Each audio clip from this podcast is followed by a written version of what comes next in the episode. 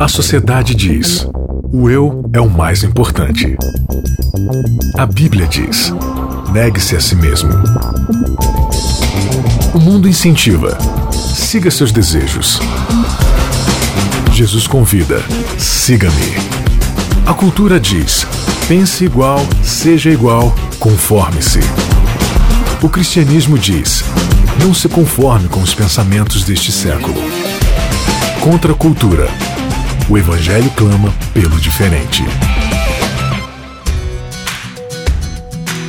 Começando, não mais dois, não mais três, nem mais quatro, mais um Contra a Cultura chegando para você aí na Rádio Novo Tempo, nos podcasts que a gente tem no site novotempo.com/barra Contra a Cultura, no canal Cristãos Cansados no YouTube e nas plataformas de Spotify, podcasts e tudo mais.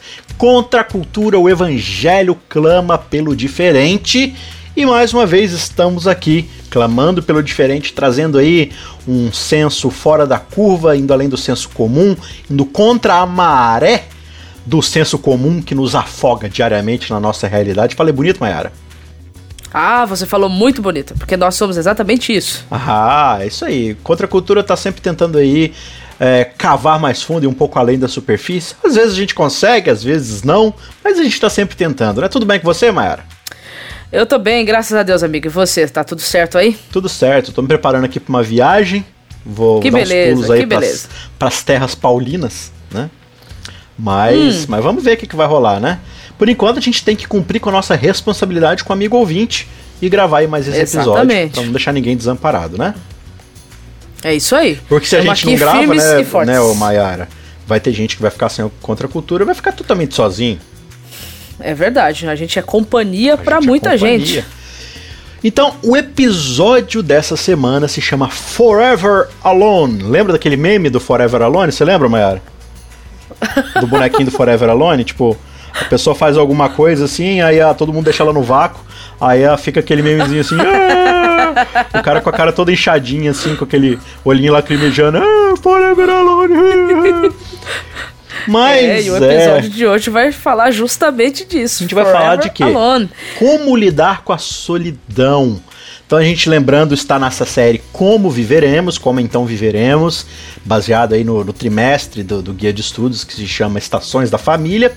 E a gente está falando aí sobre como lidar com mudanças, que foi o episódio passado, né? A gente começou a série dizendo que a gente passa por estações na nossa vida e de que tem períodos que vão ser mais sombrios, tem períodos que vão ser de mais prosperidade. E no episódio de hoje a gente vai falar sobre questões sombrias e como conviver com elas, que é a própria solidão, né? Muitas vezes a gente acaba encontrando realidade onde pessoas estão abandonadas, sozinhas. Como a gente pode ajudar a resolver isso? Que princípio a Bíblia traz pra gente? É, e, e também a gente vai trabalhar aqui, vai, vai desmistificar algumas coisas aqui. Claro. Porque nem tudo que a sociedade considera solidão, de fato é solidão. Verdade. Então, pra você, amigo que tá ouvindo, que tá acompanhando no YouTube, seja lá onde for que no você final desse esteja episódio você vai arranjar uma namorada, é isso? Hã? No final desse episódio você vai, a gente garante que você vai arrumar uma namorada, é isso? Essa é a Olha, promessa que a pode gente ser vai que dar? você arrume. Pode ser que você arrume, mas o que eu queria dizer pra você é o seguinte: é, não não ceda às pressões sociais ou às pressões do grupo, é, não tome decisões precipitadas em cima daquilo que as pessoas acham que são as coisas, entendeu? Então hoje o episódio de hoje ele vai ser muito específico pra poder desmistificar um monte de coisa e pra ajudar aí você que tá sozinho a você entender que o estar sozinho também existe a sua beleza, existe é, o seu, o seu, a sua, né, o seu benefício, o seu proveito e não fique chateado não, bola pra frente. Toda tampa tem uma panela, Mayara? Ah, não necessariamente, né? É verdade, né? Tem frigideira, né? É, É, tem umas frigideiras gourmet aí que tem tampa, mas. é, não- tem as frigideiras gourmet, mas é- nem é toda obrigado, frigideira né? é gourmet, né? Legal, então a gente pode começar é, com verso aqui que o Guia de Estudo traz para abrir a discussão pra gente, que é de Gênesis capítulo 2, verso 18, né? Ali você já passou por todo o contexto da criação, no capítulo 1. Adão foi criado, ele ficou um tempo ali solitário, andando com os animais ali que Deus havia criado. E Deus percebeu e disse no verso 18 o seguinte: Declarou, pois, o Senhor: Não é bom que o homem esteja só. farei para ele alguém que o auxilie e lhe corresponda. Então a gente tem aqui o contexto da criação da mulher. E mais na frente vai dizer que que quando os dois se unem, né, deixa o homem pai, mãe e tal, eles se unem numa só carne, se tornam uma só pessoa e tal, e vão dar aí o, o, o fruto desse relacionamento que a própria, é, a própria definição, que você pode ver lá no, no capítulo 1, versos 26 a 28, que é de povoar toda a terra, né? Eles vão se relacionar ali, vão ter crianças, vão ter filhos, vão ter descendência, para poder povoar toda a terra ali e, e cumprir esse mandado cultural que Deus pede e dá como responsabilidade do ser humano, né? Lembrando, Mayara, e aí que eu levanto uma recapitulação e passo a bola para você ajudar a gente aí a aprofundar esse texto. Episódio passado a gente falou, gastou bastante tempo, quase todo episódio na verdade, dizendo que a Bíblia trabalha com princípios. Algumas vezes você vai ter aplicações concretas, diretas ali, que tem que ser daquela forma, mas em boa parte a Bíblia está trabalhando com princípios. Esse texto aqui dizendo: Não é bom que o homem esteja só farei para ele alguém que o auxilie lhe corresponda. Nesse contexto específico aqui de Gênesis, obviamente se trata do casamento de Adão e de Eva, que vai redundar né, na geração de filhos para povoar a terra. Exatamente. Será que isso se trata de um princípio? Ou será que isso aqui já é uma aplicação? Não, o ser humano foi feito para se casar e se não se casar não está cumprindo a ordem divina. Todo ser humano tem que estar tá casado, pronto e acabou. Olha, aí nós vamos ter problema. Eita. E eu vou mostrar na Bíblia porque eu oh, adoro as polêmicas. Pera, você me conhece? Peraí, Mayara.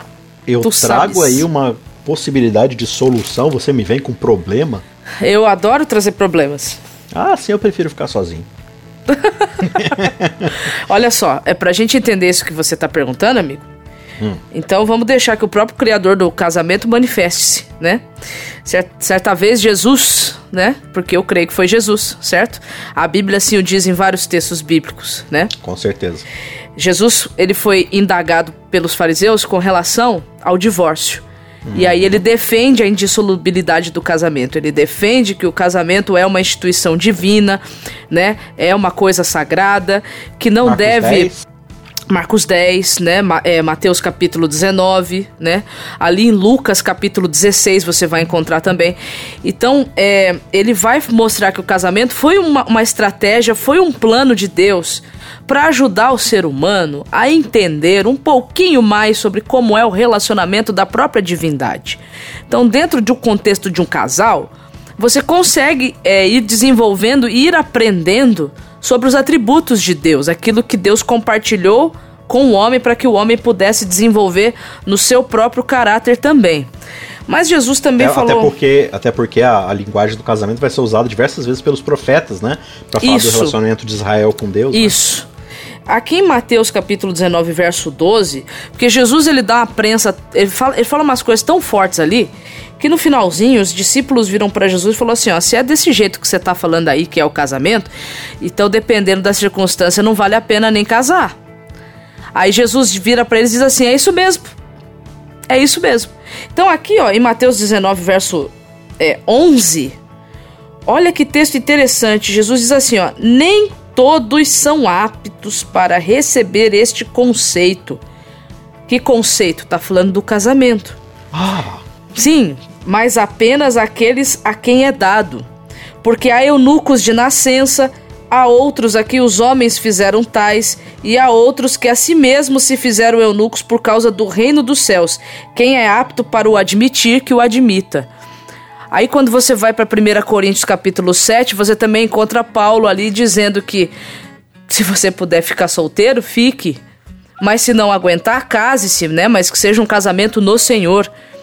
Então entenda que sim, é, a família é um plano de Deus, o casamento é um plano de Deus, mas o princípio que está sendo levantado lá é, no Éden vai muito mais além do casamento, vai muito mais além da família, porque ali a questão é companheirismo.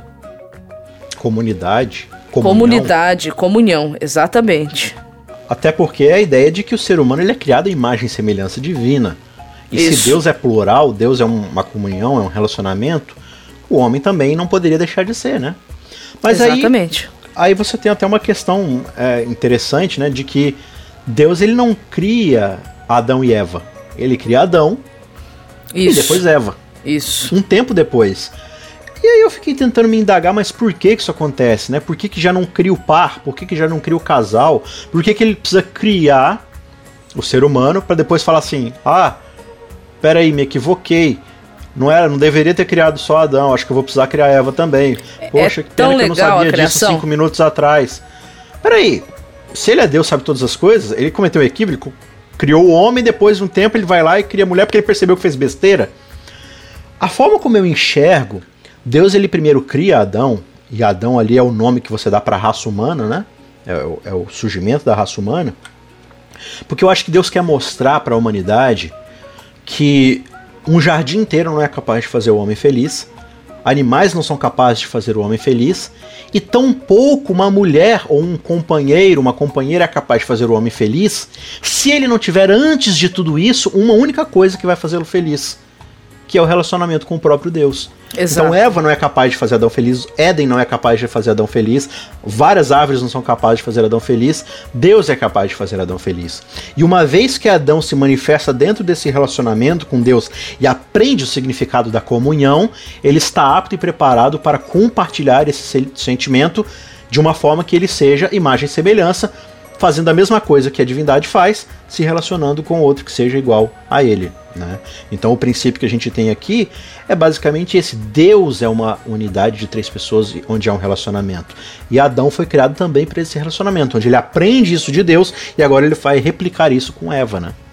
Exatamente. Ou falei muita besteira? Não, você falou tudo que precisava ser falado. É, tudo é... no universo? Assim? no universo. o suficiente, talvez. Entendi. É, quando você observa o relato lá, como está em Gênesis capítulo 1 e capítulo 2, você vê que é Adão se relacionando com tudo aquilo que, que Deus havia dado para ele. Uhum. É, Deus desperta em Adão uma necessidade de ter alguém como ele. Uhum.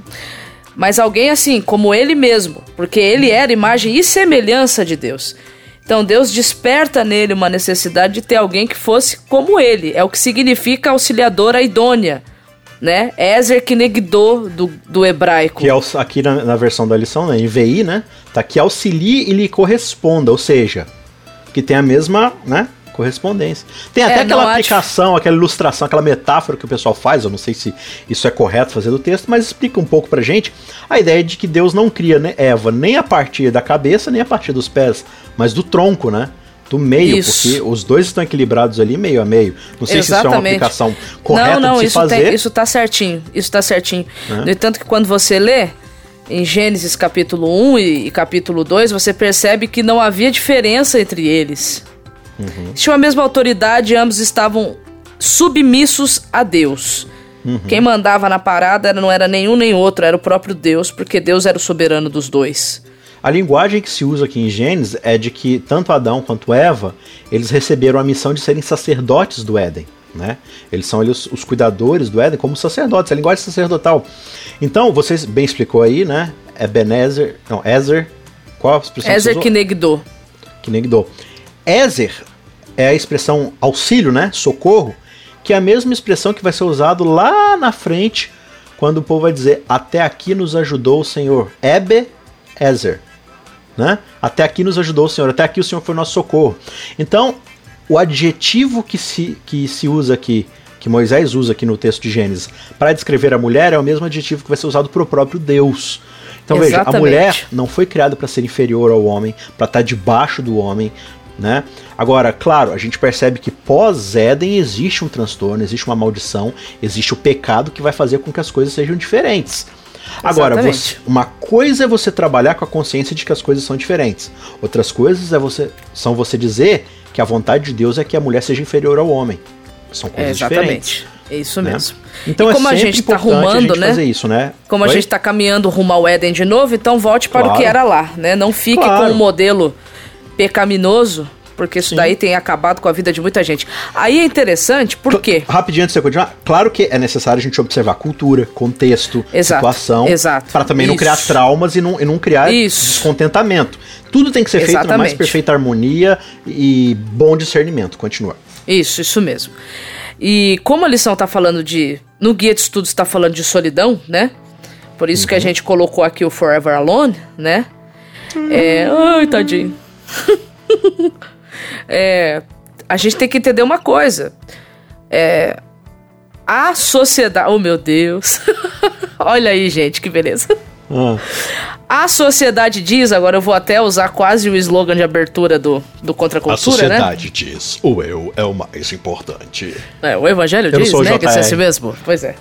A sociedade, e quando eu digo sociedade, eu posso até estar tá incluindo aqui as comunidades religiosas também, tá? Claro. Elas ficam impondo sobre as pessoas que são solteiras, viúvas ou talvez divorciadas, uhum. o peso de ter que encontrar alguém, porque senão vai viver solitário. E aí eu queria desmistificar isso, porque soli sol solteirismo, é, divórcio e viuvez não é sinônimo de solidão. Uhum. Então acho que isso é importante mencionar, porque em nome de um, né, de um, sei lá do que você quiser chamar isso, né, dessa tentativa aí de, de dessa pseudo motivação, tem muita gente aí que tá fazendo más escolhas e vai, vai colher uns frutos muito caros e muito altos mais pra frente por causa dessa pressão social é, de ter que encontrar alguém, porque senão vai ser uma vida triste, sozinha e miserável, e não é isso. Uhum. Não, e às vezes o efeito colateral que isso vai gerar né, é de que a pessoa vai estar tá pior casada do que estivesse solteira ainda, né? Às vezes você vai, você vai se casar com alguém que não seja fiel a Deus, você pode se casar com alguém que tenha traços diferentes de caráter do seu, que vão dar problema no relacionamento, vocês nunca vão ser felizes juntos, né? Vai casar com alguém que não tem a missão e o propósito de estar em um casamento, talvez esteja com você só pelo interesse, e talvez você também esteja com ele só pelo interesse, porque você não quer ficar solteiro ou solteira. Exatamente. Entendeu? Exatamente. Isso não é base suficiente para manter um relacionamento. É, o, o relacionamento do casamento especificamente é um trabalho muito árduo. Né? Sim. Não é fácil você carregar um casamento. A gente, a gente falou sobre preparação para mudança no episódio passado, né? E a gente acha que não, se eu tiver preparado financeiramente, já tiver uma idade suficiente, já tiver dinheiro na conta, eu posso me casar. Filho, se o problema de casamento fosse dinheiro, você hum. entendeu? Mas não é, é. O relacionamento é negação do próprio eu em favor do outro. Isso. Né? E, então isso assume um grau muito mais elevado e profundo dentro do casamento, onde você vive praticamente o tempo todo com o seu cônjuge. Né? Então é, é até perigoso assim tomar muito cuidado. Pais, mães, avós, tios, tias, que às vezes viram pro jovem e ficam falando assim: e aí, tá solteiro ainda? Cadê a namoradinha? E aí, vai ficar pra titia? Ó, oh, você já tá na idade de casar. São brincadeirinhas que trazem na cabeça do indivíduo, né? Algo que pode ser muito prejudicial para ele lá na frente. E se essa pessoa foi preparada ou esteja sendo preparada por Deus para desempenhar um ministério onde ela seja solteira? Né? Porque Sim. às vezes a pessoa vai desempenhar um papel na missão que alguém casado não desempenharia. Sim. Né? Então, o que a gente precisa de fato é que essa pessoa tenha maturidade e relacionamento com Deus suficiente para saber para o que ele está sendo preparado. Né? Para saber eh, como a vontade de Deus melhor se manifesta. Claro, Deus não vai tirar sua liberdade. Se você quer se casar, é, ele não vai falar assim: eu queria que você fosse solteiro. Casou, seu casamento agora vai ser uma droga. Não. Ele prometeu que se alguém tiver casado debaixo da submissão a ele, ele vai fazer dar certo. Ele vai tirar coisas boas dali.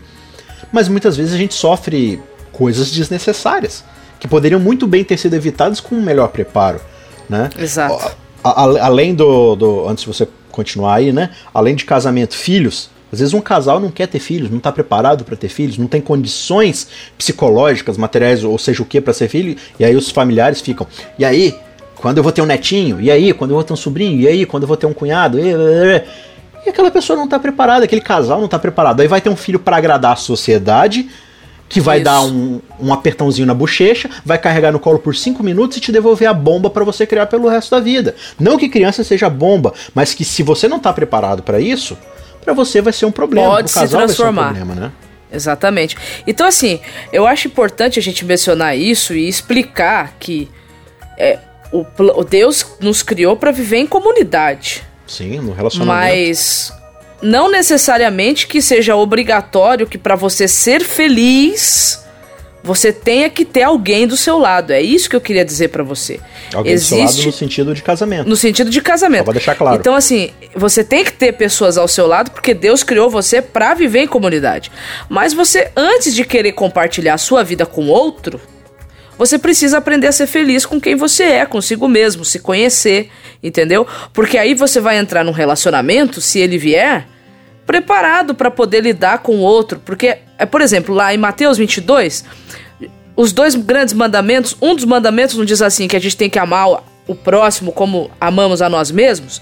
Um dos aspectos de entendimento daquele texto, uma das possibilidades é a seguinte: para você amar a pessoa, você tem que entender que essa pessoa, ela é como você, ela tem falhas, ela tem fraquezas, ela tem debilidades, ela tem dificuldades, ela tem limitações e que às vezes você não vai poder impor sobre ela ou exigir dela aquilo que ela não tem para dar para você. Uhum. Então perceba que a vida sozinho, na soli não na solidão, mas na solitude, você gostar de estar na sua própria companhia, fazendo coisas com você mesmo, né, que te tragam alegria, pode ser também uma forma de preparo para um possível relacionamento a dois. Eu volto a dizer, se ele vier, porque isso também não é uma prescrição bíblica. É uma possibilidade e se você quiser muito, Deus vai te abençoar e vai te dar bons princípios claro. na palavra para você fazer boas escolhas. Sim. Mas para você que é divorciado, viúvo, so, é, solteiro e você não encontrou alguém ainda, é, não se sinta sozinho, abandonado, porque a palavra garante para nós que Jesus nunca nos abandonou e que ele vai estar com a gente sempre e que ele tem que ser a nossa alegria. Tem um texto em Isaías capítulo 54. Eu não sei que versão você tá com a NVI aí, não tá, amigo? Não, não tem como você. No, no, guia, mas posso puxar aqui pra gente. Não tem como você ler aí pra nós é, Isaías capítulo 54, por favor. É, verso 4 é, e 5 e 6. Dos versos 4 a 6 de Isaías 54. Existe uma mensagem aqui de Deus para quem está nessa condição eu posso dizer assim, né? Tudo bem que isso é uma aplicação, tá? É claro que Deus está uhum. falando Ele tá aqui. falando Israel como nação, né? Isso, isso. Mas aqui a título apenas de, de reflexão, o uhum. é, que está escrito aí, amigo, nesses versos? Não tenha medo, você não sofrerá vergonha. Não tema o constrangimento, você não será humilhada. Você esquecerá a vergonha de sua juventude e não se lembrará mais da humilhação da sua viuvez, pois o seu Criador é o seu marido, o Senhor dos Exércitos é o seu nome e o Santo de Israel é seu Redentor. Ele é chamado o Deus de toda a terra. O Senhor chamará você de volta, como se você fosse uma mulher abandonada e aflita de espírito, uma mulher que se casou nova apenas para ser rejeitada, diz o seu Deus. Então, olha só, Deus está dizendo aqui que eu sou seu esposo, né? Ou sua esposa, né? Enfim. Tudo bem que o texto aqui é Deus falando para Israel, tratando Israel como Sim. sendo a sua esposa. Mas Deus está dizendo assim: quem cuida de você sou eu, quem está constantemente uhum. com você sou eu, quem carrega você nos braços desde que você nasceu e vai carregar até a velhice sou eu. Então eu conheço suas necessidades, eu posso supri-las. Então, assim, é, não se sinta pressionado ou pressionada pela sociedade. Você tem Deus junto com você. E se o Senhor for a sua porção, se o Senhor for a sua alegria, é, Filipenses 4,19 diz que ele supre todas as nossas necessidades em Cristo Jesus. É, em Hebreus 13, né, o autor vai dizer, olha, tipo, eu estarei contigo, nunca te abandonarei, nunca te desampararei, né? Eu, Senhor, seu Deus, estou contigo o tempo todo. Então veja, a gente não está falando aqui que casar é pecado. Não, de tá maneira tá falando, nenhuma. Mas a gente também quer deixar claro de que estar solteiro não é pecado. Claro, hoje em dia, na situação que a gente se encontra, onde a família é vilipendiada, o casamento é tratado como algo ruim, né? De forma alguma a gente quer corroborar com esse discurso. O que a gente está dizendo é que se você não estiver bem preparado, bem fundamentado, bem solidificado em Deus para abraçar um casamento, você pode acabar fazendo uma escolha precipitada, uma escolha complexa que vai te trazer muito mais problema lá na frente. A juventude hoje em dia está mais interessada em conhecer o corpo do seu parceiro do que conhecer a mentalidade do seu parceiro. Né? Então muitas vezes, ah, aquela pessoa é atraente aos olhos, aquela pessoa é muito bonita tal, não sei o quê. E tá, e daí? Ah, não, ela é bem sucedida, ah, ela é assim, assado e às vezes você não está pronto para um relacionamento, ou talvez nem seja a sua um relacionamento a dois, né? Talvez seu relacionamento seja comunitário mesmo, seja na missão, seja servindo a pessoas que precisam ser servidas, né? Então, uh, Deus está te dizendo, olha, eu tenho princípios para você viver de uma forma ou de outra. Claro, né, e, e a Bíblia vai trazer em outros contextos. Uma vez que você tem assumido um casamento, Deus leva isso muito a sério. Né? Casamento é algo muito importante. Porém, a gente precisa é, desmistificar outras coisas também, de que Deus ele não odeia divorciados. Ele odeia o divórcio. Certo? Por quê? Porque ele entende que é uma ruptura muito profunda. Mas também, pessoas em situação de divórcio, seja por qualquer razão que tenha sido, elas estão numa situação também extremamente vulnerável e não cabe à, à igreja, à comunidade de fé, virar as costas para essas pessoas. Pelo contrário, uma vez que essas pessoas estejam desamparadas, sozinhas, cabe à comunidade abraçá-las e fazê-las se sentirem novamente dentro de um relacionamento com a comunidade e com Deus. Então, a missão da igreja é acabar com a solidão. Não é a missão do casamento, não Exato. é a missão de um filho, não é a missão de nada disso, é a missão da comunidade que se chama Corpo de Cristo entendeu? De trazer os membros para esse relacionamento. Então, é, é debaixo desse relacionamento de Deus, com Deus, que a gente vai combater coisas como a solidão. Entendeu? Não é forçando as pessoas a fazer aquilo que talvez elas não estejam preparadas, né? Exatamente. Então, mantenha-se, né? Aprenda a, a. Como nós estudamos no episódio da semana passada, aprenda a viver cada fase com a sua intensidade né? Aprenda a estar contente, feliz, satisfeito em toda e qualquer circunstância. Uhum, claro. Filipenses 4:12. Sim, é, contentamento, né? Satisfação. Tudo posso naquele que me fortalece. Inclusive passar por períodos de solidão, né?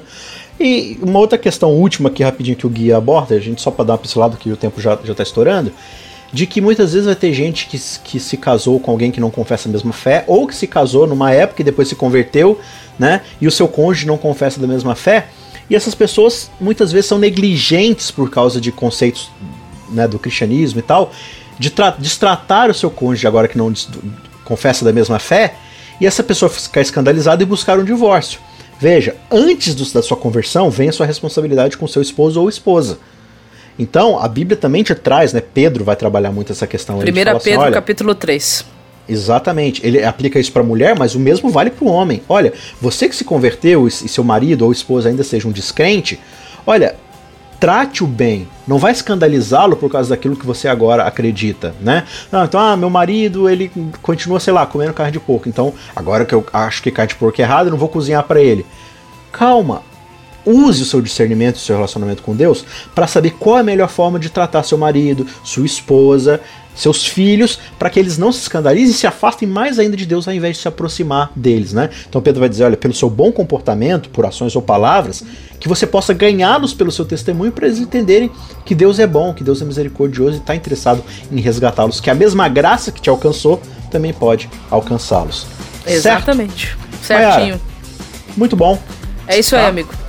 Obrigado mais uma vez pelas suas considerações, por compartilhar Sempre... sua sapiência conosco. Sapiência. e eu também vou aqui me despedindo de vocês, amigos ouvintes. A gente se encontra na semana que vem para continuar aí essa série Como então viveremos. Até a próxima no Contra Cultura. Fiquem com Deus. Tchauzinho.